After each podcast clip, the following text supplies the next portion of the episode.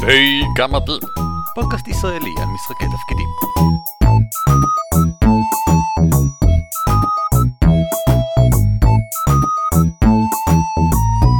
שלום וברוכים הבאים לפרק 144 של על כתפי גמדים, פודקאסט ישראלי העוסק במשחקי תפקידים. שמי הוא ערן אבירם. ואני אביב מנוח. נעים מאוד, ויש איתנו גם אורח. אורח, הצג את עצמך. אה, שלום, אני אבנר שחר קשטן. רגע, לא היית כבר אורח אצלנו פעם בעבר? אני אכן התארחתי בעבר. ועל מה דיברת אז? אה, בפעם הראשונה שהתארחתי, אני אה, דיברתי על סייברפאנק, על הז'אנר ואיך הוא משתלב במשחקי תפקידים. שזה נושא שאותו אביב ביקש להעלות. נכון. נכון, שכחתי מזה לגמרי. אז הנה, בבקשה. והפעם השנייה שהתארחת, נגנזה משיקולים, בוא נגיד טכניים. אה, אבנר התארח כדי לדבר על הנושא שאנחנו נעשה היום, שהוא מניעים של שחקנים, אה, מיד אחרי ההרצאה שהוא נתן בנושא, בכנס אייקון האחרון, בספטמבר. 2015. ו- 2015. למקרה כן. שאנשים בעוד 20 שנה ישמעו את הפרק הזה, שידעו על איזה אייקון אנחנו מדברים. ולצערנו, אמ, חלק מההקלטה לא עבד, כשל. זה היה הפרק הראשון שהם מניעים טכניים, נאלצנו פשוט לגנוז לגמרי. אה, יש לנו שני שליש מכל קבצי הוואב שהשתתפו בו. אז יום אחד נשחרר אותם, וזה מאוד מצחיק, כי לא שומעים את השלישי. אז... עכשיו, באנו לעשות תיקון. אלא מה? הנושא שעליו אתה מדבר, אבנר, הוא נושא שלא רק שדיברת עליו בהרצאה, אמ, אורי גם עזר לך אה, בבניית ההרצאה, וגם דיברת איתו עליה, והוא גם היה בהרצאה, וגם דיברנו עליו אחר כך, אז לאורי הנושא הזה קצת יוצא מכל החורים. אז ניצלנו את ההזדמנות שהוא בכל מקרה לא כאן, כדי להביא את אביו, ואנחנו ביחד נגיב על הדברים שיש לך להגיד, שכבר עכשיו חשוב לציין, אה, למרות כל ההקדמה הארוכה הזאת, חבל שלא התחלנו כבר בכך, שאני חושב שזה אחד הנושאים החשובים שעשינו מעולם בפודקאסט. זהו. בלי לחץ אבל. בלי לחץ, כן. אנחנו רוצים לדבר על הסיבות ששחקנים באים לשחק, באים לשולחן שלכם מלכתחילה, ולמה כדאי לזהות אותן, ומה אנחנו יכולים לעשות אחרי שיש לנו את המידע הזה. ואבנר, בוא תתחיל, תיתן לנו סקירה קצרה, אנחנו כמובן ניתן קישור גם להקלטה של ההרצאה שלך, וגם לסיכום בטקסט שכתבת עליה, בבלוג שלך, כדי שאנשים יוכלו לגשת למידע הזה בכל הזדמנות ומתי שהם רק רוצים. אמ, אבל בוא תתחיל אתה לתת לנו כאן את הרקע. אה, בשמחה. אה, הגעתי לנושא הזה של ההרצאה אה, מתוך, ובכן מה שאנחנו עושים כאן הרבה, שזה לא רק לשחק משחקי תפקידים, אלא גם לדבר על משחקי תפקידים, שזה תחביב שליווה את התחביב מימיו הראשונים. ואחד מהדברים ששחקני תפקידים אוהבים לעשות, זה לנסות להגדיר מה זה סוגים שונים של שחקני תפקידים. אה, שבהתחלה, אם אתה מסתכל בשנות ה-70 וה-80, כשתחביב עוד היה קצר, זה באמת היה מין אה, קטגוריות מאוד גסות של סוגי שחקנים, שאנשים היו עסוקים בלהגדיר את עצמם, ובעיקר להגדיר אנשים אחרים שמשחקים פחות טוב מהם כמובן. אה, זה זה המקום שממנו מגיעים ביטויים כמו נגיד פאוור גיימר או. מנצ'קין? אה, ארבעת, נגיד, ההגדרות אה, אה, הראשונות שבאמת קיבלו הגדרה פורמלית, במאמר ממגזין Different World ב-1980, שמישהו בשם גלן... 80? 1980, אה, שזה כבר היה מספיק, התחביב כבר היה מספיק שנים בשביל שאנשים יוכלו להגדיר את עצמם בקטגוריות. המאמר נקרא Aspects of Adventure Gaming, והוא מגדיר ארבעה אספקטים של המשחק, או ארבעה סוגי שחקנים. Power Gamers, שזה שחקנים שנהנים מצבירת כוח ועוצמה לדמויות שלהם, אה, Role Players, שנהנים מהגילום של הדמות, War Gamers, שאוהבים את האספקט הטקטי, ו-Storytellers, שאוהבים את הסיפור שנרקם. עכשיו, חשוב לציין, כי אני חושב שזה מעניין, גם אביב פה וגם אני, שנינו גם באים מהתחום של אה, משחקי מחשב ועיצוב משחקים בכלל, ואביב, תקן אותי אם אני טועה, אבל אנחנו מכירים מודלים של אה, הגדרות כאלה דומות לגבי סוגי שחקנים ומניעי שחקנים מעולם משחקי המחשב.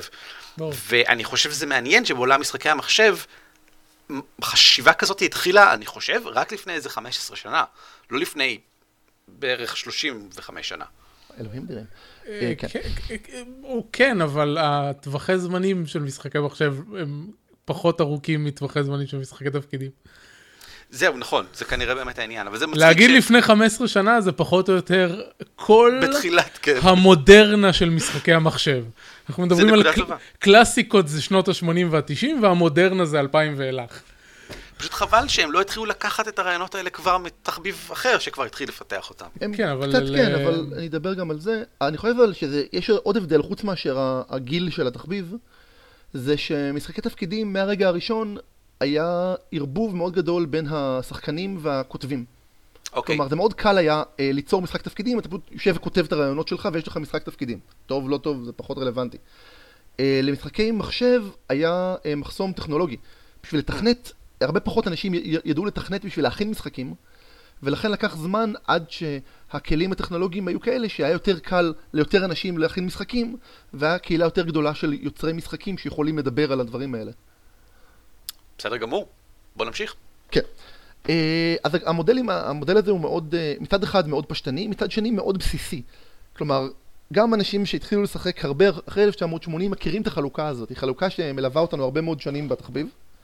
אני וכמובן- חושב שהיום אם אתה תשאל נגיד, אה, תעלה סקר בקבוצת שחקני תפקידים בפייסבוק, איזה סוג של gamer אתה, אנשים יגנו בעוז על הסוג הספציפי שלהם מתוך הארבעה האלה. נכון.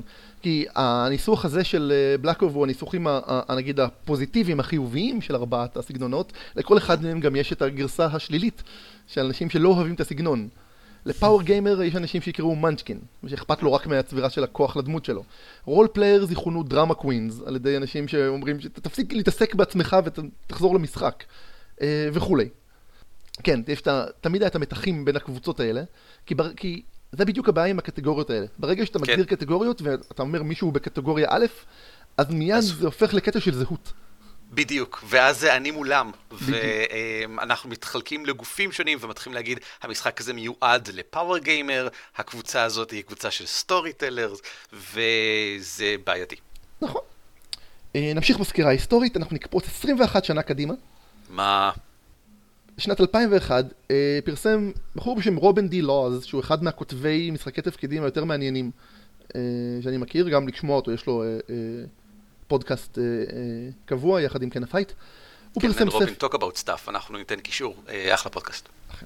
אה, הוא פרסם ספר בשם Good Game Mastering, שבין השאר הוא מדבר על סוגי השחקנים, הוא הרחיב טיפה את ההגדרה הקלאסית. הוא נשאר עם הארבעה הקלאסיים והוסיף עוד שלושה, שהם לפי דעתי מאוד מעניינים, כי הם מראים שינוי בתפיסה של איך אנחנו מסתכלים על שחקנים, או בשביל מה אנחנו באים לשחק. כלומר, לארבעת הקטגוריות שדיברנו קודם, הוא הוסיף את הבת קיקר. הבת קיקר זה לא מישהו שבא, שיהיה לו דמות נורא חזקה, בהכרח. זה מישהו שמה שהוא רוצה לעשות במשחק, כשחקן, לא כדמות, זה לפרוק אגרסיות. זה לבוא ולראות אורקים מתים, כאילו, אה, מתחת לגלגולי ה-D20 האגרסיביים שלו. זה משהו שלפני כן היו שמים אותו תחת פאוור גיימר או וור גיימר נגיד, ואומרים, כן, כן, אתה כזה, אבל זה מעניין, כי זה, אתה לא כזה. אתה באמת באת, כי מה שאתה רוצה זה להרביץ, אתה לא רוצה לצבור עוצמה, לכל היותר אתה רוצה להיות חזק מספיק כדי להרביץ. זה, מה שעניין אותך זה, כמו שאמרת, לפרוק את האגרסיות. אה, בדיוק. עוד מודל שהוא הביא זה The Specialist, שזה מין הגדרה מאוד מאוד כללית. זה אומר, זה לא מישהו שבא אה, לשחק בגלל שיש לו איזה משהו רחב כזה, כמו אני רוצה לנצח או אני רוצה טקטיקה, אלא הוא בא לעשות משהו נורא צר. כלומר, יש מישהו שאוהב אנשי חתול, זו דוגמה שהוא הביא. אה, הוא אוהב אותם בקומיקס, הוא אוהב אותם ב- ב- בספרות, והוא רוצה לשחק איש חתול. לא מה שאכפת לו אם המשחק הוא יהיה משחק טקטי, או שיהיה משחק אה, אה, דרמה, או שיהיה משחק... אה, אה, אה, זהו, חוץ מטקטי ודרמה נגמרו לי כל ההגדרות. העיקר מבחינתו אנשי חתול. העיקר כן, לא, את החוויה האישית המאוד צרה וספציפית שלו. סבבה. אה, או להגיד חידות. הוא אוהב חידות, לא אכפת לו אם יש דברים אחרים, כל עוד הוא מקבל את מה שהוא בא לקבל מהמשחק. אה, והקטגוריה האחרונה שלו, שלועז מאוד מאוד שלילי בתיאור שלה, אבל אני חושב שהיא מאוד חשובה, אה, ואנחנו נדבר על זה הרבה, זה The Casual Player. זה מישהו שבא כי החברים שלו משחקים, כי הוא אוהב את הטקס החברתי, הוא אוהב לשבת עם החברים שלו ולשחק, ואם זה היה אה, אה, אה, משחק לוח ולא משחק תפקידים, הוא עדיין היה נהנה. כן. כלומר, זה לא שהוא לא אוהב משחקי תפקידים, אבל אין אף מניע, נגיד, שהוא אינטרינזי למשחקי תפקידים שמביא אותו לשולחן. זה מעניין. וזה הרחבה של ה... זה, אמנם אה, רובין די לוז מתייחס ל casual player בתור אה, אה, השחקנים הפחות מעניינים, הפחות טובים, אבל אני חושב שדווקא בהגדרה הזאת, אה, אה, זה פתח, לי לפחות, אני, פתח לי. את ה- אה, לעולם שלם של אה, שחקנים שלאו דווקא נכנסים לקטגוריה אחרת בגלל שהמניעים שלהם שונים. אני גם חושב שאין צורך להיות שיפוטי כאן, בעצם. אני מסכים. בסדר גמור. אז זה אבל עדיין לפני איזה 15 שנה. נכון. מאז היה פיתוח, למשל, בעולם משחקי המחשב, הם היום מדברים על סוגים אחרים לגמרי, מדברים על מניעים, עברו לדבר באמת על מניעים, וגם כן בחלוקה של אה, ארבעה למשל, יש את האמירה שמה שאתה מחפש במשחק זה um, לגלות, או אקספלור, uh, uh, אפשר גם להגיד לחקור, אבל אני חושב שזה במובן של um, לראות מה, מה יוצרי המשחק טמנו לך, ואתה רוצה לחשוף את זה. Uh, להרוג, שזה uh, בדרך כלל מישהו שמחפש אתגר, לאו דווקא בלהרוג אויבים, אלא בלהרוג שחקנים אחרים, ועוד שניים ששכחתי אותם, אז אביב יוכל להשלים. לא, אביב לא זוכר בעל פה, אביב צריך לבדוק בגוגל בשביל להשלים. זהו, שבשנות ה-90 המאוחרות וה-2000 המוקדמות, באמת האינטרנט אה, אפשר להרבה מאוד מה, מהדיונים האלה להיות אה, פומביים. אה, ומי שחופר יכול למצוא את הדברים שהם כותבים. ומה שמעניין זה, זה הכל מגיע חזרה אחורה לאיזה סוציולוג משנות ה-50, צרפתי משנות ה-50, שכתב ספר על משחקים בכלל. הוא בכלל לא, לא דיבר לא על משחקי מחשב ולא על משחקי תפקידים. אלא הוא... על הפליי. על פליי, בין אם ברמה של כדורגל ושחמט, ובין כן. אם ברמה של אה, תופסת ולרוץ ולקפוץ בשדה. אני למדתי סוציולוגיה לתואר ראשון, ובין היתר, מן הסתם מאוד התעניינתי בקטע של משחקים, וכש, וכשגיליתי שמישהו חקר משחקים באופן אקדמאי, זה מאוד עניין אותי, ומאוד התבאסתי לגלות שזה נושא, דבר ראשון שהיה לא מפותח בזמן שאני אה, הייתי באקדמיה, שזה לפני בערך, אוי אלוהים, 15 שנה, אבל משהו כזה, אה, היום אני מקווה שהוא מפותח יותר, אבל דבר שני, שיש המון בעיות עם ההגדרה של מהו משחק בכלל. אז אני מתאר לעצמי שמעד שנת 58 התקדמנו קצת. אני מקווה. בכל מקרה, הסוציולוג הצרפתי הזה, קלווה, קייווה, אני לא יודע, יש שם הרבה מאוד אותיות, אה, הגדיר ארבעה פרמטרים שמשחק נמדד בהם, וזה רלוונטי כי אנחנו נחזור אליהם. שהראשון זה, אה, הכל מגיע ממין אה, שילוב של לטינית ויוונית.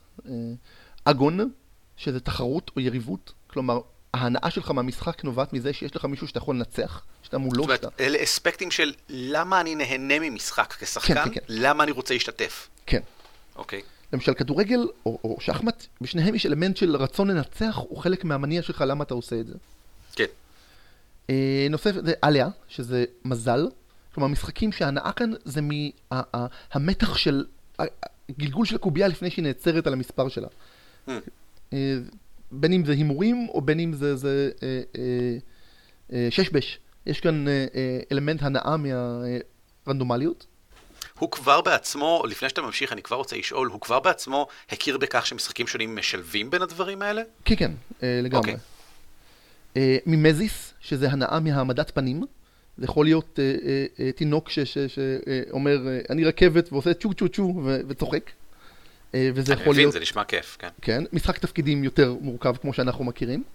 שוב. גם זה נשמע כיף, כן. נכון. והאחרון שפחות רלוונטי אלינו, אולי ללרפיסטים, אילינקס, שזה הנאה מריפול חושים. כלומר, זה ממש ההנאה הפיזית מריקוד או מהשתוללות שמשנה את המצב אה, אה, התודעתי שלך. שפחות קורה במשחקי תפקידים שלנו, לדעתי. אבל אני חושב שאתה אומר נכון שזה קורה בלארפים, כן. כן, לארפים, יש כאן את האלמנט הפיזיקלי כאן, הפיזי, שיותר פעיל. אז הוא לא בכלל דיבר על הנאה מ...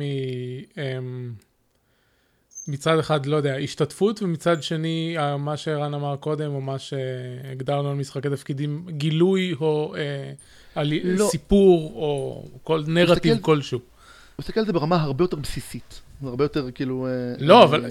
אני מבין שהוא אה, מסתכל על זה ברמה בסיסית, אבל גם לדעתי לפחות, איך שאני מכיר אה, אנשים שמשחקים, הנרטיב שנבנה, גם, גם אם הוא לא אקספליסיד אה, בפעילות, אלא עצם זה, אה, דיברנו על זה בשורפים משחקים, אני לא טועה, עצם זה שאני עושה אה, פעולה מתמשכת, אה, למשל גם כשאני משחק משחקי יריות, שאין להם עלילה תבואה, אבל שיש מטרות, ושאני יושב הרבה זמן ומבצע uh, את הפעילות הזאת עם אנשים, עדיין נוצר איזשהו נרטיב של כל הפעילות הזאת. אני חושב שזה כן uh, רמה בסיסית כלשהי. אני חושב שזה מוקדם מדי בשבילו. זהו, אני חושב... 58 עוד לא היה לא משחקי תפקידים ולא משחקי מחשב. בדיוק, הוא מדבר על משחקים הרבה יותר... אבל גם למשחק כדורגל יש נרטיב. אבל אני חושב שעלינו על זה רק אחרי שהבנו כן, שיש את זה חושב? גם במשחקים אחרים. אוקיי, כן. יכול להיות. כן. אז שוב, אני חושב שהמחקר האקדמי במשחקים מאוד מפגר. הדבר הנוסף שהוא דיבר עליו, שאנחנו גם, אה, יהיה חשוב לנו בהמשך, זה ציר בין פיידיה לבין לודוס. מה זה אה. אומר, חוץ מאשר הבהרות אה, שרירותיות? פיידיה... לא שרירותיות בכלל, אני אוהב לשמוע אותן, ונעימות באוזן. פיידיה הוא מדבר על הנאה ממשחק חופשי. כלומר, אה, אני חושב שאולי זה דומה קצת למה שדיברת, הנאה מזה שקורה משהו סביבך, מהעובדה שיש איזה okay. אוקיי. סיפור שמתמשך וכולי, אבל עצם הקיום של הסיפור הוא הנאה, והצד השני של הציר זה לודוס, זה הנאה ממשחק על פי חוקים ברורים. כן, דווקא לעקוב על פי החוקים, כמו שצריך. הנאה מהעובדה אה, אה, שלא סתם שניצחת בכדורגל, אלא בגלל שיש אה, דבר כזה נבדל, נכון? כן, כן. שלא סתם נבדל בדרך לעשות את זה. או הנאה, שוב, לא סתם מלנצח את הדרקון, אם נחזור חזרה לתחום שאני יותר מרגיש שאני שולט בו, אלא שאתה עשית את זה על ידי זה שאתה ניצלת את כל הפיטים שלך בצורה אידיאלית, כן. שילבת את זה והיית ממש טוב. אז סימולציה מול נרטיב? לא. אה, לא, אני לא חושב. אני לא, אני לא בטוח שיש לזה מקביל בשפה שלנו כרגע. נכון, כי סימולציה, okay. אוקיי. היא אומרת שאתה מדמה איזה מציאות כלשהי, אבל זה לא משנה המציאות, החוקים הם שרירותיים לחלוטין, הם יכולים להיות, uh, ליהנות מ... Uh, ממשחק שש בש בגלל שאתה בנית בית כאילו כמו שצריך, זה שש בש אני כן יודע. זה לא קשור לזה מציאות פנים משחקית. הבנתי את ההבדל שאתה רוצה להגיד, אוקיי. אז עצם זה שיש סט חוקים ברור, ואנחנו משחקים במסגרת של סט החוקים הזה. אה, ואז אחרי כל הבלגנים האלה בשנות החמישים והכל, ואז גם 2001 שדיברנו קודם, אה, כמו שאמרתם, משחקי מחשב התחילו ממש אה, להיות רציניים, ואנשים התחילו לקחת אותם ברצינות שמגיעה להם. והאינטרנט התמלא הררי הררי של מילים, של מודלים של משחקי מחשב, כי הרבה מאוד מהדברים האלה רלוונטיים למשחקי מחשב. יש משחקים כן. שאתה נהנה מהיריבות, כאילו מ multiplayer של כאילו death match. אה, דום אה, אה, עשה את שמו מה... ויש, והרבה מאוד תיאוריה של משחקים רצה לה בתוך, באינטרנט סביב איך לעשות משחקי מחשב. ולשמחתי הייתה גם הרבה הפריה הדדית עם משחקי תפקידים בדברים האלה, כי יש הרבה מאוד דברים משותפים. ועד כמה ש, שמסורתית תמיד אה, היו אנשים בשני הצדדים שלא אהבו להשוות את התחביבים שלהם כי הם שונים לחלוטין, עדיין משחק ומשחק ויש הרבה מאוד מה ללמוד אחד מהשני. אני יכול להפסיק אותך שנייה? אה, פשוט רציתי להגיד בשלב הזה שיש אתר שנחשפתי אליו לפני שבועיים, נקרא Quantic Foundry. הם מפרסמים המון ניתוחי חתך של התנהגות שחקנים, ספציפית בשבועות האחרונים, הם עשו את זה במשחקי open world למיניהם. אז אני וואלה. אומר את זה פה, כי אנחנו נשים קישור למחקרים האלה, הם עושים גם uh, חלוקה, למשל השבוע הם פרסמו, או שבוע שעבר, uh, מחקר חתך כזה של איזה 30 משחקי אופן וורלד, ואיך uh, השחקנים ממקמים כל אחד על ציר של uh, uh, uh, מה שאמרנו קודם, החקירה לעומת העלילה, לעומת כל מיני דברים כאלה.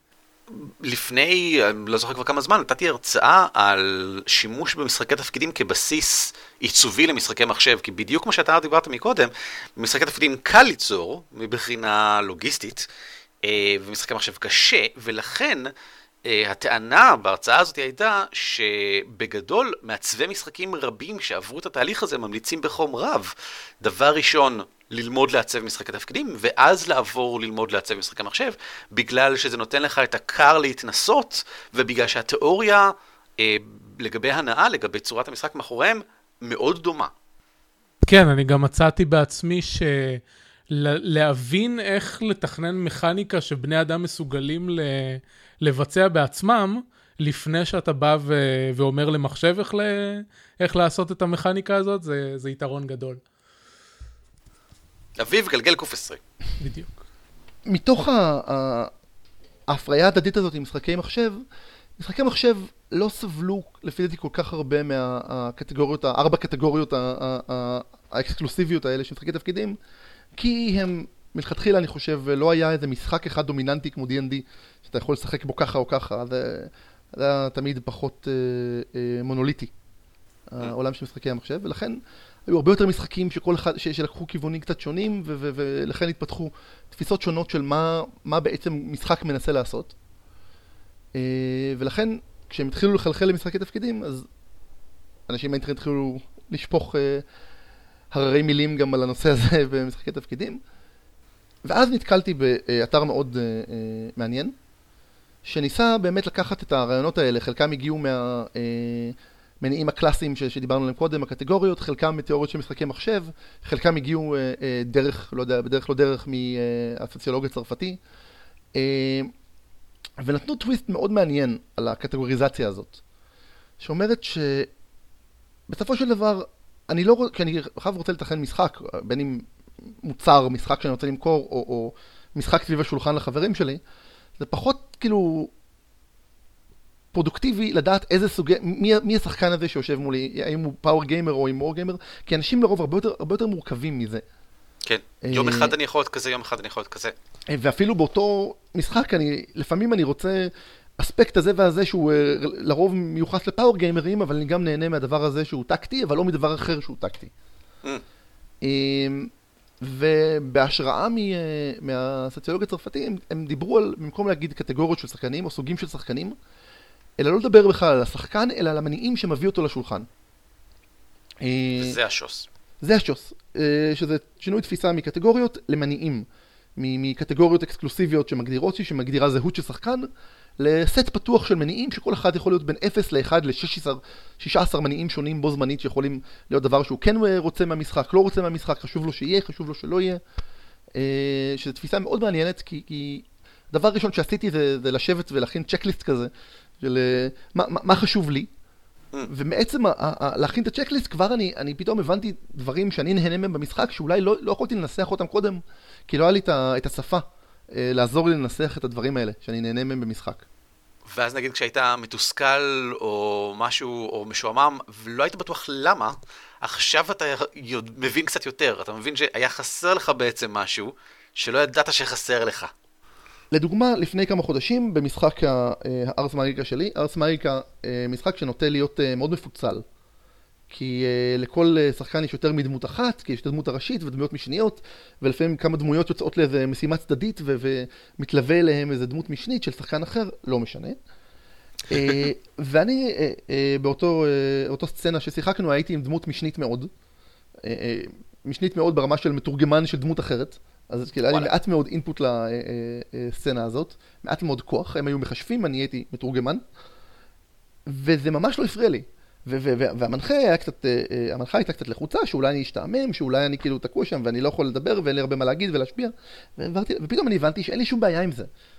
כי אני נהניתי להעיר כל מיני הערות קטנות אה, ששיעשעו אותי ואת שאר השחקנים, שנתנו איזה מין טוויסט הומוריסטי לסצנה. בגלל התפקיד שלי בתור מתורגמן שאפשר לי לעשות את זה. ולא היה חשוב לי להיות כאילו בעל יכולת להשפיע על הנרטיב בשלב הזה, זה ממש לא עניין אותי. אה, ובעזרת הצ'קליסט הזה הצלחתי להבין, כאילו לנסח קצת את, ה, את הפרמטרים האלה שבגללם נהניתי מסיטואציה שהרבה שחקנים לא היו נהנים ממנה. כי, כי לא כן. כל, כל שחקן הוא נהנה מאותם דברים במשחק. אתה גם תאורטית לא תהנה מזה במשחק אחר עם חבורה אחרת. אה, נכון. כן? נכון. אני תאורטית לרוב כן, אבל... אה, בסדר גמור. אז בואו בוא נעבור על המניעים האלה, כפי שהם נוסחו. כן. אה, עכשיו, האינטרנט בהיותו מי שהוא, אה, כל המניעים האלה קיבלו שמות אקלקטיים, כלומר, יש כאן אה, מניעים שמתוארים במילה באנגלית, או בלטינית, לפעמים ביוונית, פעם אחת בערבית, מצאתי אחד ביידיש, וגרמנית. בואו נראה אם נמצא את זה. אבל זה טוב, כי זה נותן לכל אחד טעם משלו. כן. קל לבדל אוקיי. ביניהם. בואו נעבור עליהם מהר, ובגדול ננסה להסביר, כי, חלקם מאוד ברורים, חלקם אולי קצת יותר סובטיליים, או שאני בעצמי עדיין לא מבין לגמרי את הזה, אולי בגלל שזה לא מניע שמניע אותי, אז אולי אני פחות מתחבר להגדרות שלהם, אבל בואו נעבור עליהם. אה, לפי סדר אה, אלפביתי, כאילו, לחלוטין, לא שום דבר אחר. אה, הראשון, כמו שהוזכר מקודם, אגון, יריבות. ההנאה בלהביא שחקן אחר סביב השולחן. ואני, ספציפית אני... שחקן אחר. בדיוק, לא להביס את המנחה, אה, אה, לא להביס את האתגר שהמנחה הגדיר לנו. אה, ושוב אני אגדיר, מדובר כאן על מניעים של שחקנים, לא של דמויות. כן. אנגון למשל, לי אישית זה מניע שלא מאוד חזק אצלי אף פעם. כן, גם אצלי לא. אני מאוד אוהב משחקים קואופרטיביים, גם במשחקי לוח, גם כן. במשחקי מחשב. ו- אבל יש הרבה אנשים שכן, וזה לגמרי מניע לגיטימי, וגם אני, היו לי סיטואציות, היו משחקים שנהניתי מהאספקט הזה של המשחק. אצלי אפילו במשחקים תחרותיים זה לא החלק שאני נהנה בתוך כדי המשחק שלהם. זהו, אני בתקופה לפני שנים רבות ששיחקתי uh, uh, World of Warcraft ויש את האזורי, uh, המשחקי uh, P2P, שאתה קבוצות מול קבוצות משחקים בכל מיני סיטואציות, אני תמיד הייתי מוצא לעצמי איזה, אה, אה, אה, הייתי הילר, זה היה נוח, הייתי בא ומרפא אנשים לצד שלי, איך אני לא צריך לדאוג כאילו לאנשים מהקבוצה השנייה, ואני אבוא ואני ארפא אנשים, או אני אעמוד בצד ואתחבא וחכה שיעבור זעם. וחשוב לציין, למי שאולי לא מכיר, יש משחקי תפקידים, יש שיטות אפילו, שמבוססות על הרעיון של להביס אחד את השני. כן. אחת השיטות הזאת, אני חושב, היא אגון. יש, יש משחק אינדי בשם אגון, שהוא על יריבות שחקן נגד שחקן. לא קראתי אותו, אז אני לא יודע עד כמה, אבל נשמע מעניין. אני חושב שאפשר גם לטעון שהדבר הזה קיים בהרצות מסוימות של um, World of Darkness, ואולי בארצות מסוימות של פרנויה. זה בטח לא קורה במשחק אה, D&D או Pathfinder סטנדרטי, שבו ההנחה היא שכולם פועלים ביחד. מצד שני, במשך כל אה, אה, המשחק שלי, כל כמה זמן צץ מישהו שאומר, אני משחק גנב, הייתי רוצה לגנוב משחקן אחר סביב השולחן, האם זה, זה, איך, איך, איך לגרום לזה לעבוד במשחק? או לחלופין, אני רוצה לשתף פעולה עם המנחה בשביל להיות, לבגוד בעצם בקבוצה שלי. זה משהו שכל פעם עולה, כי כל פעם יש אנשים ש, ש, ש, שאוהבים את האספקט הזה של המשחק. אני רוצה לציין ששני הדברים שהעלית עכשיו יכולים גם לבוא כן, ממניע כן, אחר, נכון. של הרצון ליצור uh, סיפור מעניין, אבל בוא נמשיך ונגיע לזה. נמשיך. Uh, שתיים, גורל, או עליה. שוב, אנחנו עדיין במונחים הסוציולוגיים המוקדמים. Uh, ההנאה שבהימור או ברנדומליות. Uh, uh, וכל מי שהתחנן ל-20 הטבעי שייצא לו בקובייה של אה, זה, יודע בדיוק את ההנאה הזאת. כן. אה, כן. זה כיף, זה כיף גם למי שאוהב את הסיפור ואוהב את לשחק את הדמות, עדיין יש איזה משהו exhilarating, חסרה לי מילה טובה בעברית. לתוצאות טובות בקובייה. ממריץ. ממריץ. אז זה גם אספקט, זה כמובן מי שמשחק שיטות diceless או שיטות ללא אלמנט רנדומלי, כנראה פחות חשוב לו, האלמנט כן. הזה. זה אחת, זה אחד המניעים, ואני מסתכל על הרשימה, זה אחד המניעים שבתור מעצב משחק אתה מאוד מודע אליו, כי ההחלטה מתי כן אה, לתת אה, randomizer ומתי לא לתת randomizer, ב... אתה יודע שהיא תשפיע על המתח ואתה צריך לחשוב האם אתה רוצה שיהיה מתח בנקודה הזאת או לא. נכון. אה, וזה נכון. מאוד... מאוד חשוב, גם, גם ה, מבחינת מי שכותב את זה. אה, כי הוא יודע ש, שהשחקנים באים לשולחן, בשב, כאילו, שזה חלק מהחוויה שלהם. אני מניח שמאוד קל, למשל, לשים יותר מדי גלגולי קובייה, מה שהופך כל אחד מהם לפחות אה, משמעותי, ואז אתה מאבד קצת את האלמנט הזה. בפייט למשל, אתה מגלגל את הקובייה, ורק אחר כך אתה, אתה עדיין יכול לשנות את התוצאה בעזרת, כאילו, להשתמש באספקטים, להשתמש ב Fate points, גם אחרי שהקוביות כבר גולגלו. שזה מנטרל קצת את ה... אה, כן. אמ, למשל. בחודש ומשהו האחרון ראיתי מעל 100 משחקי לוח שונים ביוטיוב, ואני מוצא את עצמי נמשך פחות למשחקים שיש בהם הרבה גלגולי קובייה, רק מעצם הגלגול קובייה. אה, בשביל לתת תוצאה, לצורך העניין, אה, יש הרבה משחקים בסגנון dungeon crawling, אה, שאתה יכול לגלגל קובייה וייצא לך נו, מקצוע ריקה, ולא, וכאילו, ואתה נכשל ואין לך מה לעשות לגבי זה. אה, אז במשחקי תפקידים יש הרבה מנגנונים שמפחיתים את הסיכוי שאף כן. פעם לא יהיה לך מה לעשות. אה, כן. ו- ו- ואז יש משחקי לוח שיש תוצאות שפשוט אין לך מה לעשות איתן. ואז יש, יש משחקים שאתה מגלגל קובייה ויהיו לך כל מיני תוצאות שונות ומשונות, ואז אתה משתמש בתוצאות האלה בשביל לעשות משהו אחר. אה, ואני מצאתי את עצמי יותר נמשך למשחקים האלה, כי כן, יש לי, יש לי פה את המתח של מה יצא לי, אבל מצד שני, תמיד אני אוכל לעשות משהו עם מה שיוצא לי במימד הסטארטאים. כן. אני יודע שלי לקח הרבה שנים ב-D&D ודומיו להבין שכאילו, לא לגלגל עם, כאילו, אם התוצאה לא חשובה לי. בדיוק. כן, אני חושב שעשינו פרקים שלמים על העניין הזה. כן. כן. נמשיך. מניע שלוש, אחדות, או. עשביה. עשביה. אה, הוא התווסף מאוחר, זה לא היה ב-16 המקוריים של המודל הזה. אה, אני חושב שזה זה משהו ש, שעלה מהתגובות שעלו לזה, שבאמת הם אמרו שחסר לכם כאן משהו. זה הסיפוק שבעבודת צוות למען מטרה משותפת. במובן מסוים זה ההפך מאגון. כן. Okay. זה ההנאה מזה שיש כאן איזה אה, מטרה כלשהי של הדמויות, של שחקנים וכולי, ואנחנו כל, ה- כל החבר'ה סביב השולחן עבדנו ביחד ו- ו- ו- ועשינו את זה ביחד, שזה כיף. זה יכול להיות להביס דרקון ביחד כשכולנו פעלנו בחוכמה וכל אחד עשה את הקטע שלו וזה, אבל זה גם יכול להיות uh, דברים בשיטות בכלל לא טקטיות. Uh, פתרנו ביחד את התעלומה, uh, הבאנו ביחד את מוקי, אל, uh, שהוא אחד השחקנים, אל uh, ביתו האבוד. אני חושב שזה אפילו יכול להיות בקטע של, אה, היה לנו, לי עכשיו ודמות אחרות, היה לנו איזה אה, אה, סצנה מאוד מגניבה ביחד, והרגשנו שכאילו כולנו חתרנו לאותו כיוון, כן, בסצנה. הזאת. כן, אני מזדהה עם זה גם. אחת החוויות הכי חזקות שאני זוכר מ...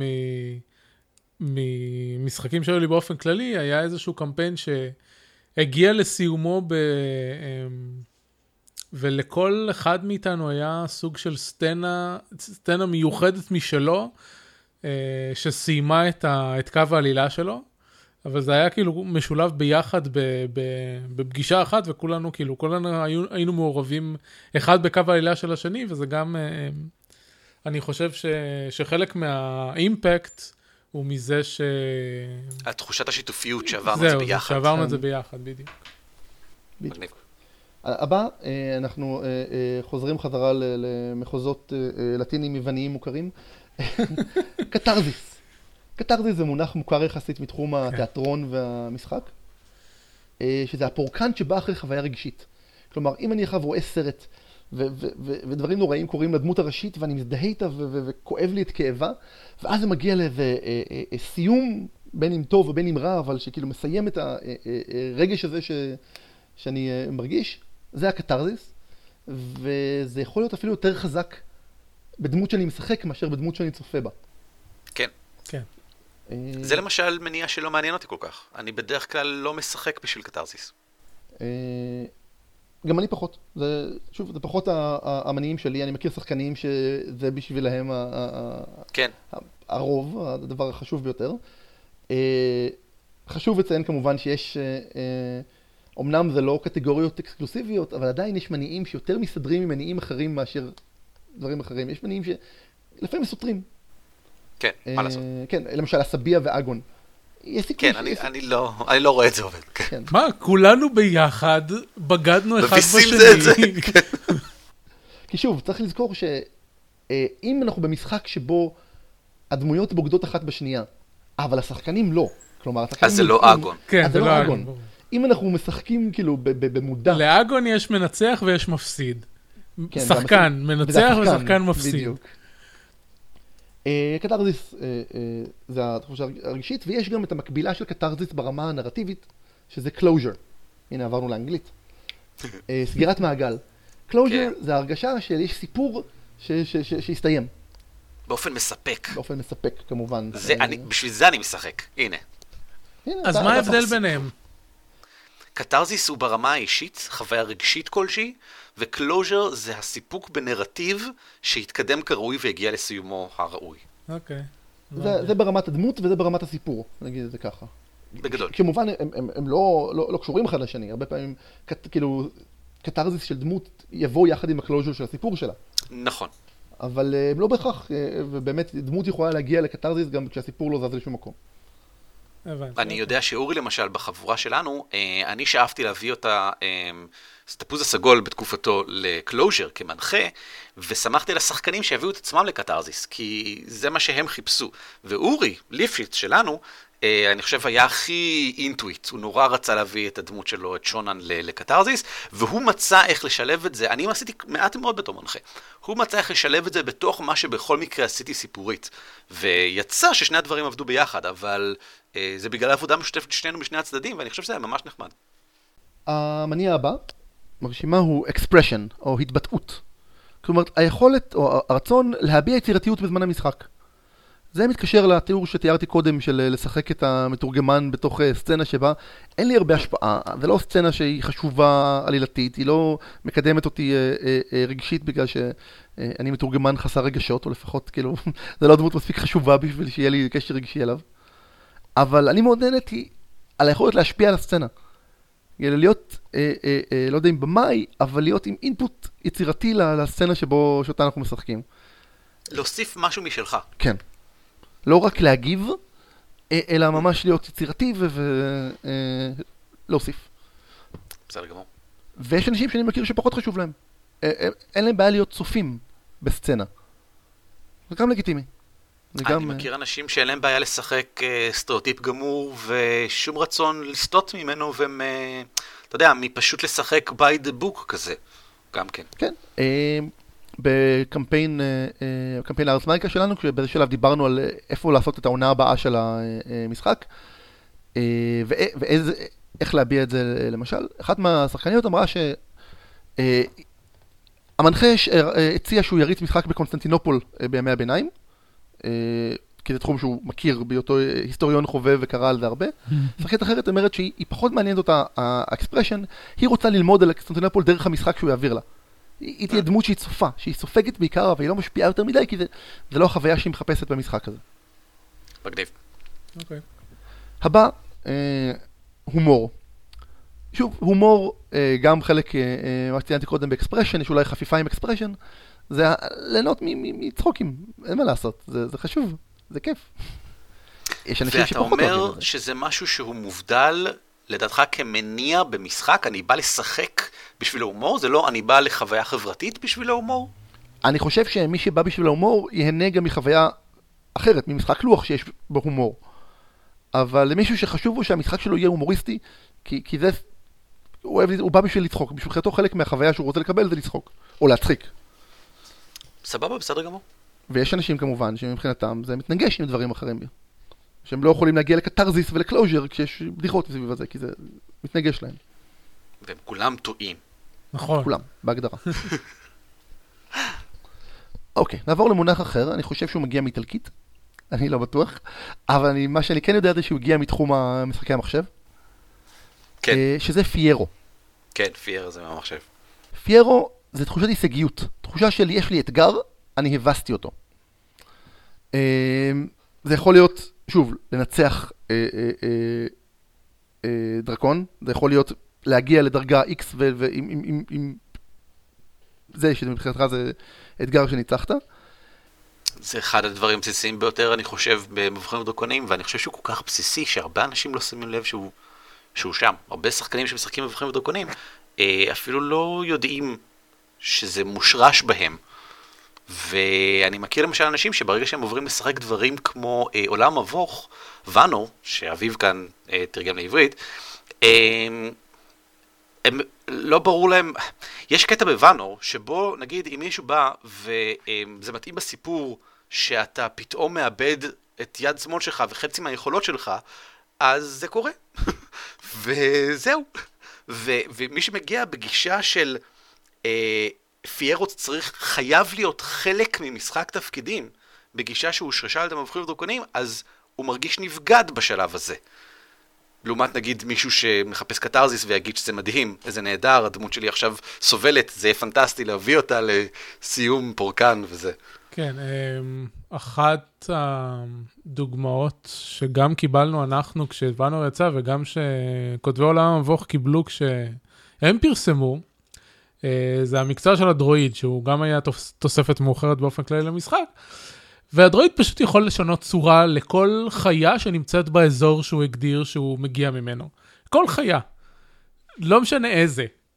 אמ, ובידיים הנכונות סלש הלא נכונות, מול המנחה הנכון סלש הלא נכון, תלוי איך אתה מסתכל על זה, הדרואיד פשוט יכול לעקוף כל אתגר, אה, ו- וזהו. כן. ויש כאילו אנשים שפשוט כאילו מבחינתם זה overpowered לחלוטין, והם לא יקבלו דבר כזה בשולחן שלהם. אמ, ויש קבוצות שזה סבבה וזה כלי לקידום העלילה ואפשר לעשות עם זה דברים מעניינים ו- וזהו. נכון. אה, אישית, אמ, האתגר זה המניע הכ- שהכי פחות מניע אותי בכל משחק. אני תמיד משחק משחקי מחשב על הדרגת אה, קושי הכי נמוכה.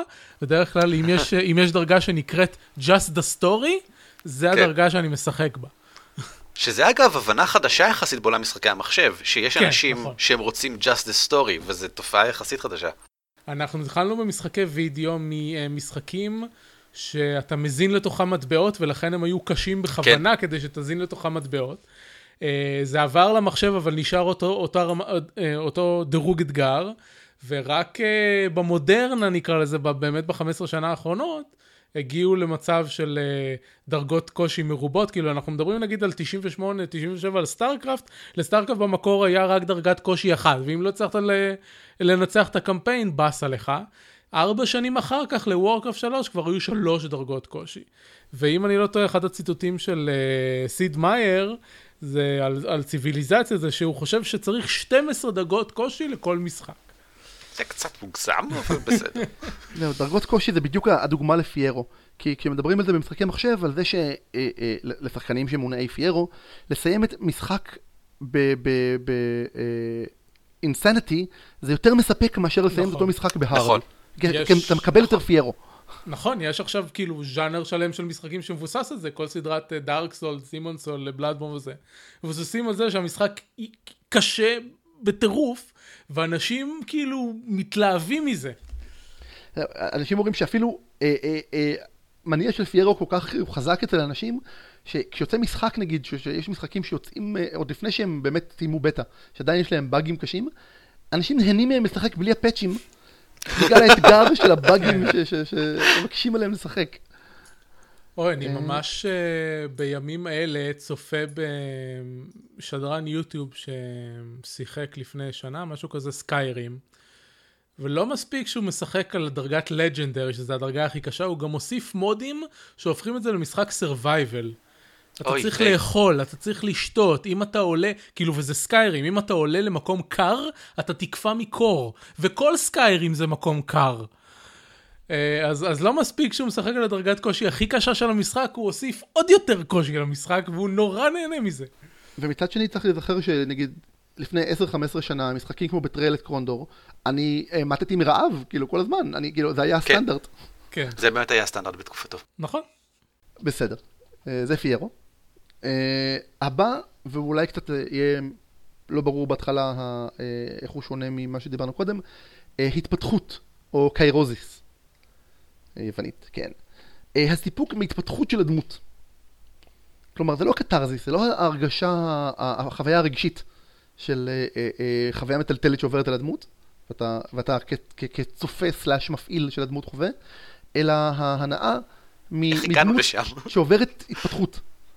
זה התפתחות מכנית? זה לעלות בדרגות? או שזה התפתחות סיפורית? אה, איך שראיתי את הניסוחים של זה, בעיקר דיברו על הסיפורית, אבל אני חושב שגם מכנית אה, יכול להיות קשור לזה. כי אם מכנית אני מאוד מתחבר לזה. אני חושב שזה גם וגם. אם זה סיפורית אני מאוד מתחבר לזה. אני גם מתחבר סיפורית, אבל... אה, במשחק פאת'פיינדר שאורי הריץ לי לפני כמה שנים, התחלנו בדרגה אחת כולנו. אני שיחקתי ברד מעצבן.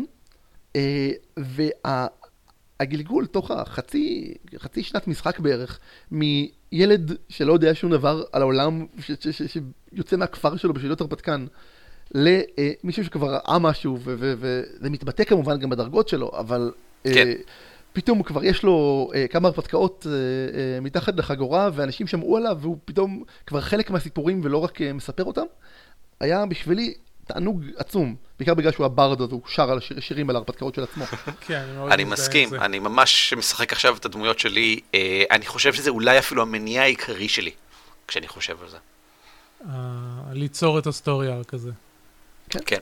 כן, כן. אמ, אני מזדהה עם זה, אני פשוט...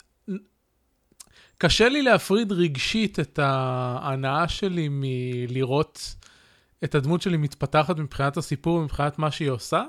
לבין את הדמות שלי מתפתח, מתפתחת מבחינת מה שהיא עושה מכנית.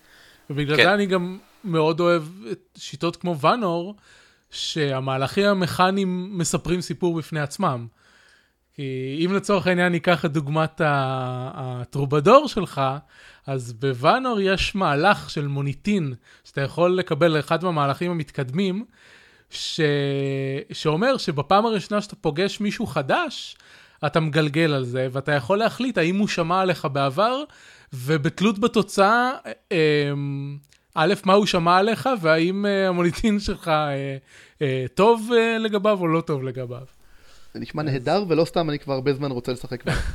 אחד הדברים ש, שנהניתי מהם, במיוחד ששיחקתי קמפיין של, של מספר חודשים, זה מה שיצא לי, לא יצא לי יותר מזה, אמ, בעולם המבוך, בוואנור, זה שגם שיחקתי במטרו בדור, וכל פעם שאתה עולה בדרגה, ואתה מקבל מהלך חדש, יש לזה לא רק אימפקט על מה שאתה יכול לעשות, אלא אימפקט על, ה... על הארק העלילתי ש...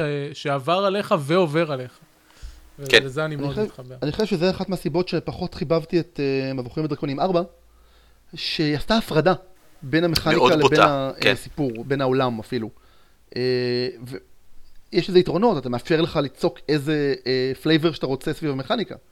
אבל אה, אני אהבתי שזה שהמכניקה יותר קשורה לעולם ולסיפור ולמשחק. כן. בסדר גמור. המניע הבא, אה, עם שם יווני דומה, קנוזיס.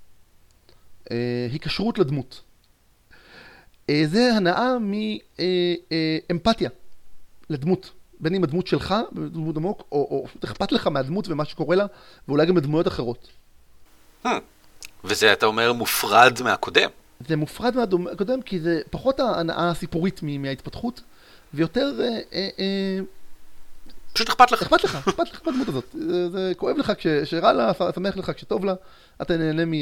זה כמו לראות סדרות מתמשכות, שכאילו, אה, יש עליות וירידות ב story arc, ויש דרמות ו- וזה, אבל כאילו אכפת לך, אתה, אתה, אתה כל שבוע פותח, או נגיד כל שבוע בתקופ, בתקופה שאנשים בעצם ראו אה, אה, סדרות ב- בטלוויזיה. בטלוויזיה כן. כשהם שודרו. עזוב כל שבוע, זה הרבה יותר חזק כשאתה רואה חמש עונות ברצף, ואז מישהו מת. נכון.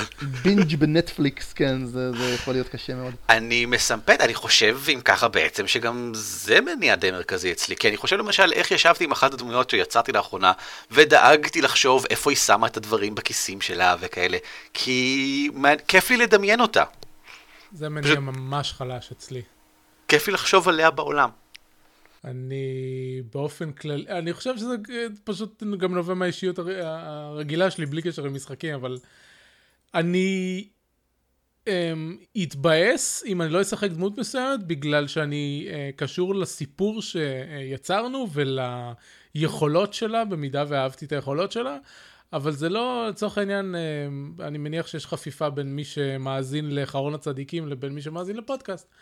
אז אני אוהב את קרוליוס כי הוא מגניב. כי יש לו יכולות מגניבות, וכי אנחנו מספרים בדיחות על המסע בזמן שלו, אה, ודברים כאלה, אבל אני לא, כאילו, הוא לא יודע, הוא לא, הוא לא בן אדם עבורי. אז סבבה. לא, לא אכפת לי. סבבה. אה, והבא שנשמע כמו הקודמים, קינזיס. קודם היה קנוזיס, אחריו קינזיס. שזה אה, ללכת לכיוון מאוד מאוד שונה מהקודמים. התעסקות. קינזיס מלשון תנועה, התעסקות, ההנאה מההתעסקות הפיזית בעזרים של המשחק. מהקוביות, מהמיניאטורות, ממפות ועזרים, מכל הדברים האלה אה. כל מה שדיברנו עליו בפרק 143. זה מה שבאתי, כן. כן. כן, זה הפרק כזה הקינטי. כיף. הפרק הקינטי, אני חוזר ומשנה לו את השם עכשיו. זה עדיין אחד הדברים שהכי חסרים לי מזה שאנחנו משחקים ב... רול 20. במחשב. ברול 20. ברול כן. 20, נכון. כן. זה, זה פשרה שעושים. אה, נכון. יש לי, אני למשל לא מאוד נהנה ממיניאטורות למשל, כי אני פחות אוהב את האספקטים הטקטיים, אבל אני, אה, אה, אני מאוד נהנה, כי יש לי מנחה שמאוד אוהב להדפיס אה, פרופים, להדפיס מכתבים וטפסים ודברים כן. שכאילו, ולהדפיס את זה עם, על, על נייר מתאים ובפונטים מתאימים, וזה זה, זה תורם. זה תורם. למשחק, ואני מאוד מחבב את זה. כן, לפני um, שלוש שנים כבר לדעתי, אה, שיצא מרוויל הירואיק רולפליי, אז אה, רצתי את זה כמה פעמים בכנס, וזה פשוט משחק שאתה מגלגל בו המון קוביות מכל מיני סוגים שונים, ואני בטוח שחלק גדול מהסיבה שאני כל כך זוכר את המשחק הזה לטובה, זה בגלל כל גלגולי הקוביות שלו. אין ספק. לי יש טראומה מאיגור 2, איגור 2, כן? לא באיגור 2. 1998. אוקיי. אה, שאיכשהו מצאתי את עצמי מריץ אה, אה, משחק שדורן לעשרה אנשים. כי משחק אוי, אחר. בוטל והם שילבו אותם, את המשחק, קבוצה שנייה יחד איתי. זה אומר 11 אנשים סביב השולחן, יש רק בן אדם אחד שמכיר את החוקים של שדורן וזה לא אני. לא, לא משנה איך זה הגיע המצב, אבל בעיקר זכור לי כמות הבלתי סבירה של קוביות. זה היה מהדורה שנייה של שדורן. פשוט לגלגל דייס פולס של איזה 12D6 ולספור כמה מהם כאילו עוברים את הארבע וכמה מהם לא עוברים את הארבע. אה, עד שלא תשחק הנשגבים עם 100 נקודות ניסיון לדמות, אה, אל תדבר איתי על כמות גדולה של קוביות. 47 קוף 10, זה זה גם יש, אה, זה מספרים. מי שאוהב את ההתעסקות, יש גם במהדורה הראשונה של שחר האדמה, שבתכונות גבוהות יכול להיות לך גלגול כמו אה, אה, D20 פלוס 2D12 פלוס D10 פלוס כן. D8 פלוס D4. כן, כן. שחר אדמה היו. הזויים עם הצעדים שלהם. אבל יש בזה הנאה, יש בזה חן. מאוד. בהחלט. נקסט, אנחנו חייבים לחזור חזרה לציר ה... ש... שדיברנו עליו מאוד בנפנופי ידיים קודם, של פיידיה ולודוס. כלומר, ההנאה מחוקים, מההנאה מהשליטה בחוקים, זה לודוס. מ- מלהיות טוב בחוקים, מלדעת איך לעשות משהו בתוך החוקים של המשחק כמו שצריך. אה, אנשים שאוהבים לשחק אה, raw, מה שנקרא, rules as written, שזה כן. מאוד אה, אה, אופייני, לפחות מהניסיון שלי עם שחקנים אמריקאים. כן, אה, נכון. לעומת פיידיה, שאכפת, שחשוב להם שיש את החוויה, החוויה הזאת של המשחק, זה משהו שאני כבר הרבה זמן, אגב, חושב עליו ומנסה לנסח אותו, על זה שיש כאילו את המשחק, החוקים שלו, אבל ברגע שאנשים יושבים סביב השולחן, אז נוצר משהו אבסטרקטי כזה, שזה המשחק, the game that is played, אה, שהוא מבוסס על החוקים, אבל הוא לא החוקים עצמם. וזה כן. לפי דעתי הפיידיה, ההנאה מה- מהתוצר הזה שיש שם, שהוא לא, לא נתקע, הוא לא, הוא זורם, כי החוקים לא מגדירים אותו, וזה החלק של המשחק שנוצר מהאינטראקציה של האנשים. אחד הדברים המדהימים בעיניי, אני חושב, בעולם המבוך, ובכלל בשיטות אה, מהסגנון הזה, אה, של מנוע אפוקליפסה, זה שאני חושב שהן שיטה עם חוקים עבור יצירת פאיה. זאת אומרת, זה כמעט בלתי אפשרי ליהנות בלודוס מעולם המבוך. אה, זה חוקים שהם גבולות למגרש משחקים, פחות או יותר. אתה מה זה חופשי להסתובב בתוכם. ואתה, כשאתה מגיע אליהם, אז הגבול אתה מגלה שהוא רק שער לעוד מגרש משחקים, וזה אף פעם לא מפסיק. ואין שום מקום שאני מרגיש שאתה יכול לנסות, כמו בפאת'פיינדר, אתה יודע, לתזמן את ההתקפה המזדמנת, שנתת לה בונוסים וזה, זה לא יכול לקרות במשחקים של אה, מנוע אפוקליפסה, פשוט אין דבר כזה שם. אה, אני לא יודע אם זה לא יכול לקרות, פשוט הדוגמאות שנכתבו עד עכשיו, כמעט בלתי אפשרי להיתקל במהלך שיגיד לך לעשות משהו בלי שאתה צריך להרחיב אותו באיזושהי צורה. אז אה, אין רו בעצם, כאילו... משהו, סבבה. משהו לא שמעניין להגיד ב- ב- במתח הזה בין לודוס ופיידיה, אה, קרה היום בקבוצת הפייסבוק שחקני תפקידים בישראל, בדיון ארוך הרבה יותר מדי, שערן אתה ראיתי, אתה השתתפת בו הרבה יותר מדי, מספר פעמים. אה, וזה בדיון שחוזר באמת פלא כל כמה. כל, כן, כל כמה, כל כמה חודשים הוא חוזר בגלגול כזה או אחר, של אה, מישהו אומר, אני נהנה להשתמש במבוכים ודרקונים בשביל לשחק משחק שהוא שונה באופיו לא. משחקים תפקידים, מ- ממבוכים כן. ודרקונים. כלומר, דברים שהחוקים של מבוכים ודרקונים לא, לא תומכים בו. אני עכשיו רוצה לשחק חו... אה, עיקר בכפר, והאינטראקציות שלו עם אנשים אחרים בכפר, וה- והאינטראקציות חברתיות, ודברים שבאמת, אתה מסתכל על חוקים של D&D ואתה אומר, הם לא, הם לא תורמים לי כאן. וצודק בן אדם ואומר, אז מה, אני עדיין יכול לשחק את זה. אני, אני נהנה יכול בהחלט. אני כן. נהנה מכל החלק הזה של המשחק, שהוא לא רלוונטי לחוקים, שהוא המשחק תפקידים בלי האספקטים של החוקים שלהם. כן. מישהו שאומר את זה, אני משחק D&D בשביל לשחק משחק כזה, אומר, הלודוס פחות חשוב לי, לפחות ב- בחלק הזה, חשוב לי הפיידיה. אה, סבבה. כש, כשבן אדם אחר יכול להגיד, אני רוצה לשחק משחק חברתי, אינטראקציות אנושיות של אנשים, ואני גם רוצה שהחוקים יעזרו לי בזה, אני רוצה שיהיה גם אספקט של לודוס באינטראקציה הזאת. ואז אני אשחק מונסטר. הארטס, או שאני אשחק אה, אה, משחק אחר, שהחוויה החברתית היא, מובנית בחוקים, והיא לא סתם משהו בין לבין. כן, בהחלט, בדיוק. בדרך כלל אתה רואה את זה, או לפחות אתה יכול להבחין בזה בדיונים, ששני שני הצדדים בדיון אומרים, אני רוצה לשחק מבוכים ודרקונים, אבל בשביל צד אחד, מבוכים ודרקונים אומר שאתה אה, הרפתקן עם מקצוע מסוים, ואתה אה, יורד למבוכים וכולי, as, as uh, was intended, ולצד אחד, מבוכים ודרקונים אומר, אני אה, בעולם פנטזיה כזה, שיש בו בעיקרון הרפתקנים ומלכים ודרקונים, אבל אני עושה משהו אחר בגבולות האלה. ושניהם אומרים, ושניהם מדברים על מבוכים ודרקונים, ומבחינתם שניהם צודקים. לכן זה לא יעיל להשתמש בשיטות, והרבה יותר חכם להשתמש במניעים. נכון. Um, אני רוצה לה, להגיד מצד אחר, שבתור כותב משחקים, אני בדרך כלל מאוד מתאמץ לשחק משחקים as written, כן. כי אני רוצה לשחק אותם כמו שהיוצר שלהם מתכוון שאני אשחק אותם קודם כל. כי ככה אה, אתה לומד איך המכניקה יוצרת חוויה. נכון.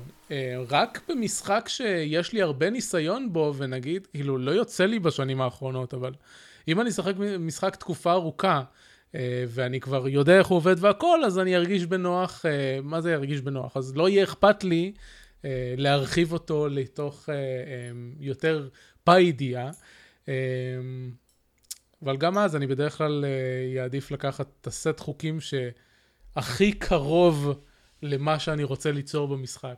אני דווקא להפך לרוב, אני לרוב, אה, אה, משחקים לרוב לא מגיעים אה, עם נטו חוקים, הם לרוב מגיעים עם, עם סט ציפיות מאיזה סוגי עלילות ישחקו בהם ואיזה עולם ישחקו בהם. ואני לרוב, אני אתחיל לשחק משחק, אני אקח את, אני אתחיל משם, ואזרום כאילו בצורה יחסית פרי פורמית, כי אני, למה אני משחק עכשיו, אה, לא יודע, אה, אה, Seven Thieves, כי אני רוצה משחק הרפתקאות פיראטים. סבבה, ומהחוקים אני אקח את החלקים הרלוונטיים אליי, אז אפילו, אז, אני בטוח שהארס מגיקה ששיחקתי במשך 15 שנה, לא נראה כמו ש... אה, אה, לא יודע, המתכננים רצו שהוא ייראה, כי אנחנו לקחנו את החוקים שהתאימו לנו, והשאר פחות. כן, אני, אני, גמור. מבין, אני מבין שבמשך תקופה ארוכה זה, זה ההתפתחות הטבעית. אה, זה נראה לי הגיוני לחלוטין. לא, לא, מההתחלה אני חושב שעשינו את זה. כן, אוקיי. כן. הלאה. יפה. התחום הבא הוא אחד שלי תמיד קשה להסביר אותו, כי אני חושב שאני פחות Mm. מתחבר אליו. אני דווקא כן... חניכה. או ביידיש, נחס. נכס. נחס, כלומר, נחת. התחושת הנחת של לראות. דור של חניכים וממשיכי דרך ממשיכים את אה, אה, אה, דרכך, או, לומדים. והנאה. מללמד, הנאה מלחנוך.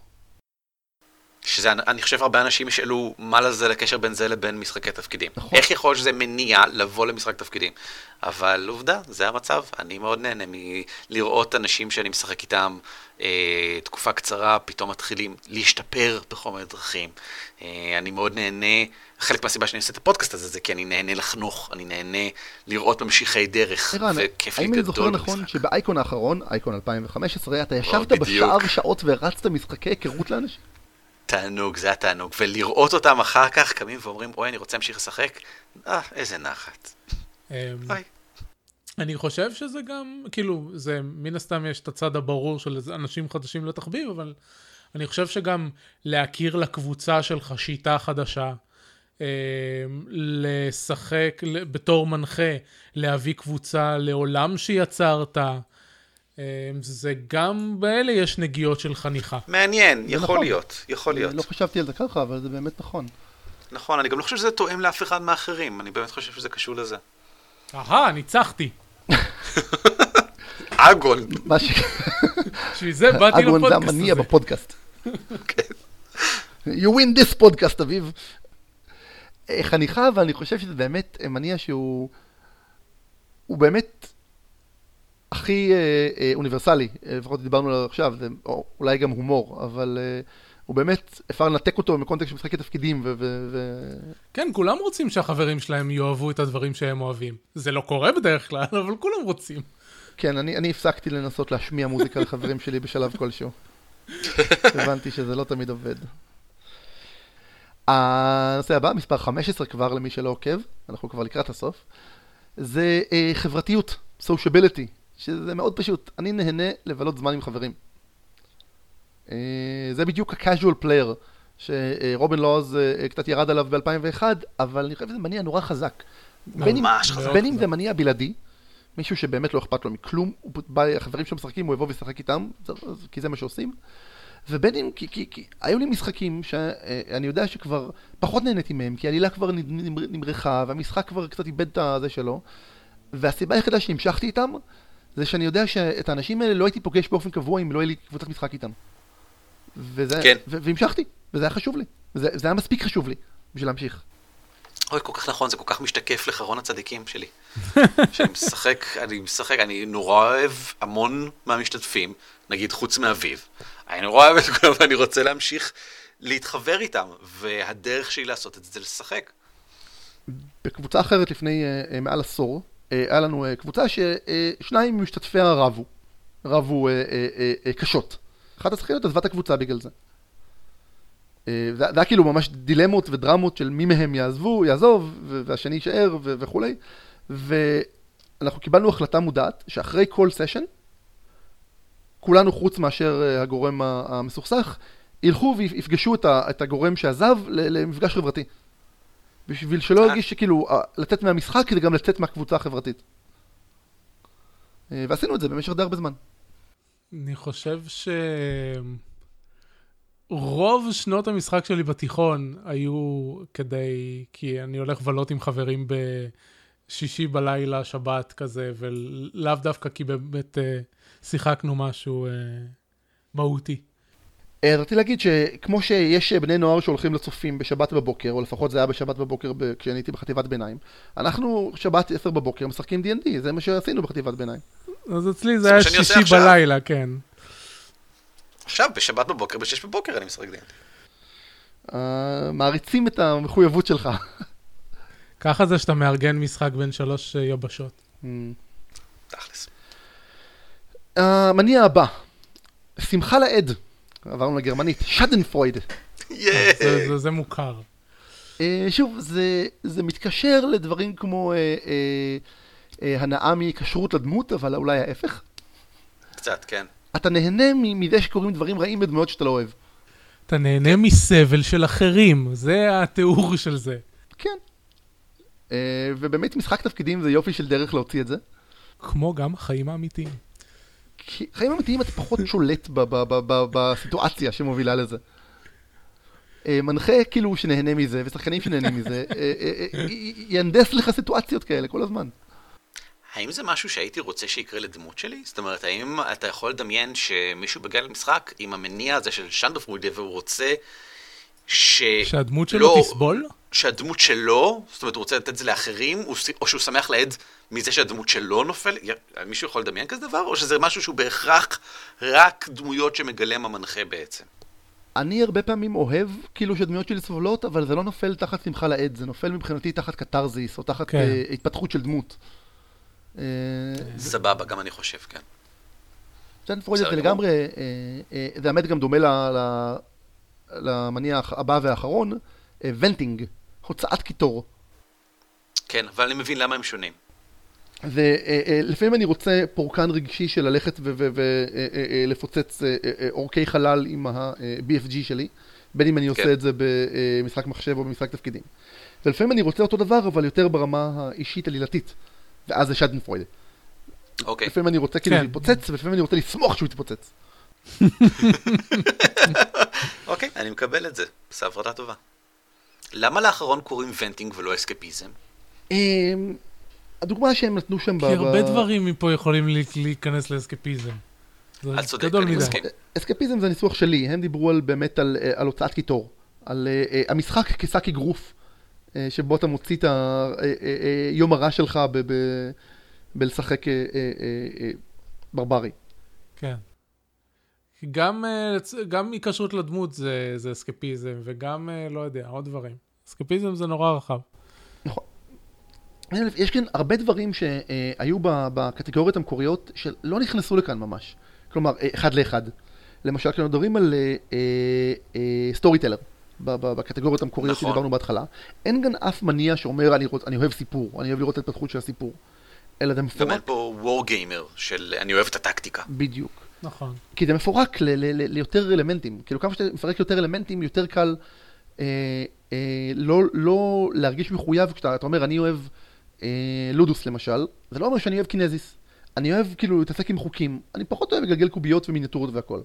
אבל ה war gamer כורך לי את כולם ביחד.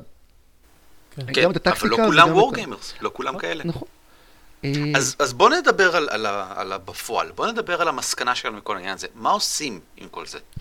האינסטינקט הראשוני שלי כשעברתי על זה, זה להגיד, וגם של כמה בלוגים שקראתי שגם דיברו על זה, זה להכין, להכין checklist, כמו שאמרתי, להביא את ה checklist הזה לכל השחקנים אצלי בקבוצה, שכל אחד ימלא אה, אה, אה, לכל אה, פרמטר כאן, לכל מניע, אה, פלוס, מינוס או, או כלום, כן, אה, fate קצת משפיע עליי, כן?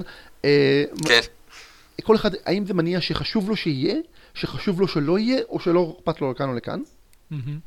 ואז אתה לוקח את ה checklist של כל השחקנים בתור אה, כלי כזה של אה, תיאום ציפיות, ואז אתה זורק את זה ביחד לקלחת ויוצא לך משחק המושלם לכולם. לא. אה, בפועל, it's never this neat. כי זה מאוד עוזר בשביל להבין את המניעים שלך, אבל זה לא בהכרח משהו כל כך clear cut, כל כך ברור, שאתה יכול להגיד, טוב, עכשיו אני אעשה משחק שמספק סגירת מעגל והתבטאות לשחקנים, אבל אה, אה, פחות שם דגש על ההישגויות.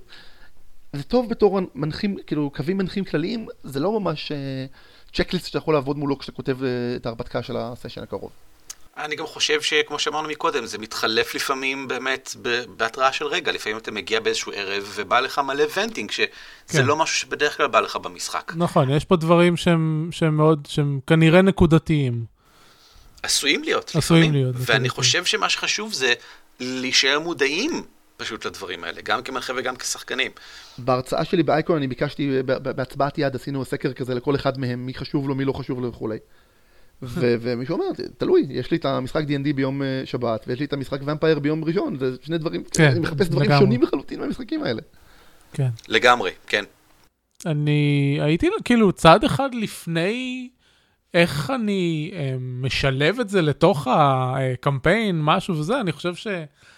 כן הייתי מסתכל על צ'קליסט כזה ברמת הרכב הקבוצה, כאילו ברמה החברתית של במינימום לא לקחת אנשים שיש להם מניעים חזקים, מנו... כאילו, מה זה לא לקחת? לדון בזה. לא כן. ישר לפסול את הקבוצה, אבל להסתכל אם יש מניעים מנוגדים חזקים לחלק מהשחקנים, אה, לפחות להעלות את זה לפני השטח, להגיד לבן אדם אה, אחד, אה, זה uh, שחקן שאוהב uh, יריבות, ואף אחד אחר לא אוהב יריבות, אז, אז איך זה הולך להשפיע על, ה, על הקבוצה שלנו? אה, If nothing else, להבהיר בצורה כאילו ברורה לקבוצה כשמתחילים, של במשחק הזה לא יהיה יריבות, אתה, כן. שתדע, כאילו, תדע כאילו להתפשר על זה במשחק הזה. את זה לא תוכל להשיג מהמשחק הזה. בדיוק. בדיוק. אבל זה חשוב שידעו, ש, ש, שיהיו מודעים לזה גם, כאילו, כל הקבוצה. קיצור, לא רק זה, אני חושב שהדבר הראשון שאמרנו במדריך אה, לתיאום ציפיות, שהעלינו לפני איזה חודש, זה ממש את זה, המטרה העיקרית שלו זה להעלות דברים לפני השטח, כדי שנדע למה אנחנו מרוצים או לא מרוצים. כן. והפרק הזה נכנס לשם מיד, זאת אומרת, אני בטוח מכניס, מוסיף למדריך הזה עכשיו מלא דברים חדשים בהתאם לפרק הזה, כי זה ממש הכוח שלו. ואני חושב שברמת השיחה זה עוזר לנו, כי... אנחנו אולי נפסיק לדבר על אה, שחקנים, כ... אתה יודע, פאוור גיימר כמו ש... כאילו, נפסיק להגדיר שחקנים. אה, אותה בעיה שהעלית כבר בהתחלה, אבנר, של השבטיות הזאת, mm-hmm. ונעבור לדבר על מניעים, וגם כן לא כדבר קבוע, זה לא שהמניע שלי הוא תמיד X, מניע הוא בהכרח פר משחק. או פר סשן, פר חוויה, בדיוק. הוא לא פר אדם. בדיוק, אנחנו לא נשאל איזה מין שחקן אתה, אלא בשביל מה באת כאן היום. כן. אמ, אני גם חושב, האמת, כאילו, זה טיפה הפוך, אבל ברגע שמציבים uh, את הרשימה הזאת, אני יודע שזה תהליך שאני עברתי בפרק הזה, ברגע שהם מציבים הגדרה, uh, אני מסוגל uh, um, להבין יותר טוב את מה שאני חש מה, מהמשחקים ששיחקתי, ושאני אוהב לשחק. נכון. מה שכן, אבל, uh, הרשימה הזאת של 17 מניעים היא, היא, היא, היא בהכרח מוגבלת. היא לא okay. מקיפה, היא עדיין, עדיין יכול להיות uh, שני אנשים שמחפשים uh, uh, הישגיות, פיירו, אבל בצורה שונה. היא לא uh, uh, uh, באמת פירוט ופירוק מושלם של כל המניעים של אנשים. ולמרות ש... אחת מהסכנה ברשימות, כמו שאמרתי שוב, אתה אומר, אוקיי, יש לי רשימה, יש לי צ'קליסט של 17, זהו, זה עכשיו אני יכול לסכם את חוויית המשחק של כל אחד. Uh, זה. זה גם כמובן uh, לא מספיק, זה תמיד הרבה יותר מורכב מזה. ויש עוד, אה, אה, בשלב האנלוגיה המופרכת והמוגזמת, אה, קראתי היום כתבה מעניינת באינטרנט, שערן, אתה, אתה הפנית אליה בפייסבוק, סקירה על ספר שמדבר על מה זה מוסר. כאמור, זה נשמע בהתחלה מאוד לא קשור למה שאנחנו מדברים, אבל מה שמעניין בספר, הוא מפרק את המוסר לשש, שישה צירים. שישה צירים שונים שאנשים שונים אה, אה, אה, חווים. כלומר, יש אנשים שבשבילם מוסר זה נע על ציר של צדק, חוסר צדק, שוויון, וחוסר, נגיד, הגינות וחוסר צדק, ושל חמלה וסבל. ויש אנשים שמבחינתם מוסר זה שני הדברים האלה, וגם על הציר של, מה היה שם? של קדושה מול טומאה, קדושה מול? טומאה וסמכות מול מרד. כן. ואין כאן. זאת אומרת, הוא מסתכל על צירים, שזה מעניין. כן, ו- והמטרה, לפי דעתי, של מי שכתב את הסקירה על הספר הזה, אני לא יודע אם של הכותב המקורי, זה כשאתה מסתכל על מישהו שיש לו אה, תפיסה מוסרית שונה משלך, להבין מה המניעים שלו. כלומר, לא סתם כן. להגיד הוא שונה ממני, אנחנו עולמות שונים, אנחנו אה, אה, קטגוריה שונה של מוסר, כמו שיש קטגוריה שונה של שחקן, אלא, טוב, המוסר שלו מורכב מ... אה, לו X וחשוב לו Y, ולי רק חשוב X. ואיך חשוב לו? כי הוא גם ציין, אני חושב, מעניין מאוד שם באותה כתבה, ש... וכמו שאתה אמרת, שאולי שני אנשים באים משני סוגים שונים של פיירו, לשני אנשים יכול להיות תחושה עזה של הגינות, אבל לאחד זה הגינות ששונה לחלוטין באיך שהוא מגדיר הגינות ממישהו אחר. אבל שניהם יגידו שזה הגינות. בדיוק. הכתבה הזאת בצורה דומה ל- ל- ל- ל- למודל הזה, ש- שכונה the, the, the Manifold מודל, כ- כ- על משקל ה-Threefold מודל, שזה מודל פופולרי בתיאוריה של משחקי תפקידים, הוא שהוא מנסה לקחת קטגוריות גסות ולפרק ל- למניעים ש- ש- שמובילים אליהם. וגם, בדומה כאן למוסר. זה לא שיש אנשים שהם שמרנים ואנשים שהם ליברליים, אלא יש כאן מין תפיסת מוסר שחשוב ל-X ו-Y, ואחד שחשוב ל-X ו-Y ו-Z, או, או, או דברים כאלה.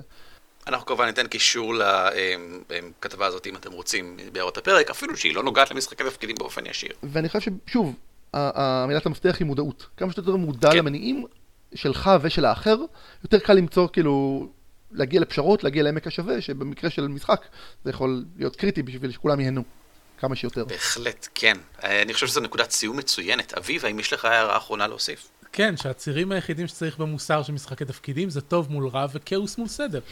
אתה צודק כמובן, אני מיד אתקן בהערות הפרק את כל העניינים האלה.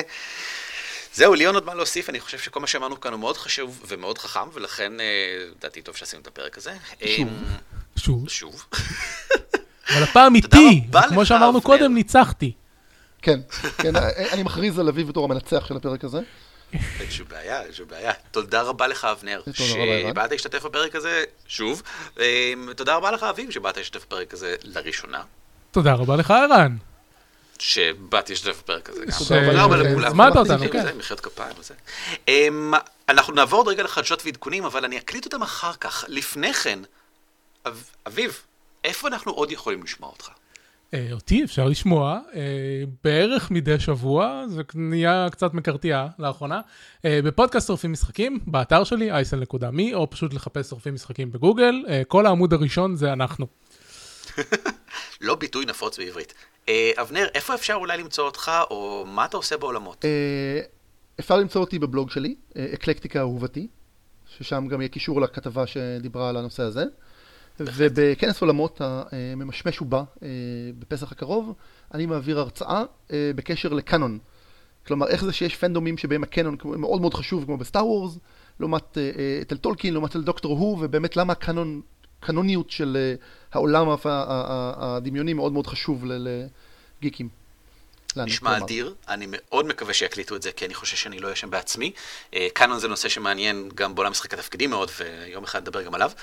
אה, וזהו, אנחנו נעבור עכשיו לחדשות ועדכונים, ואז תשמעו רק אותי בשקט לבד בחושך. לה לה לה לה לה לה לה לה לה לה לא, לא.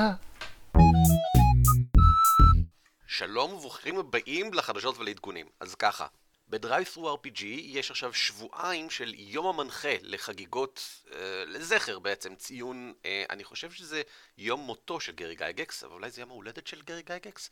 בכל מקרה מציינים את זה ב-30% הנחה על בערך כל האתר. אז אם אתם רוצים לקנות משהו בדרייב-ת'רו RPG, זה הזמן. ניתן קישור כמובן כדי לאפשר לכם להיכנס דרך ה affiliate link שלנו, שאומר שכל פעם שאתם קונים משהו RPG, אנחנו מקבלים אחוזים קטנים מזה.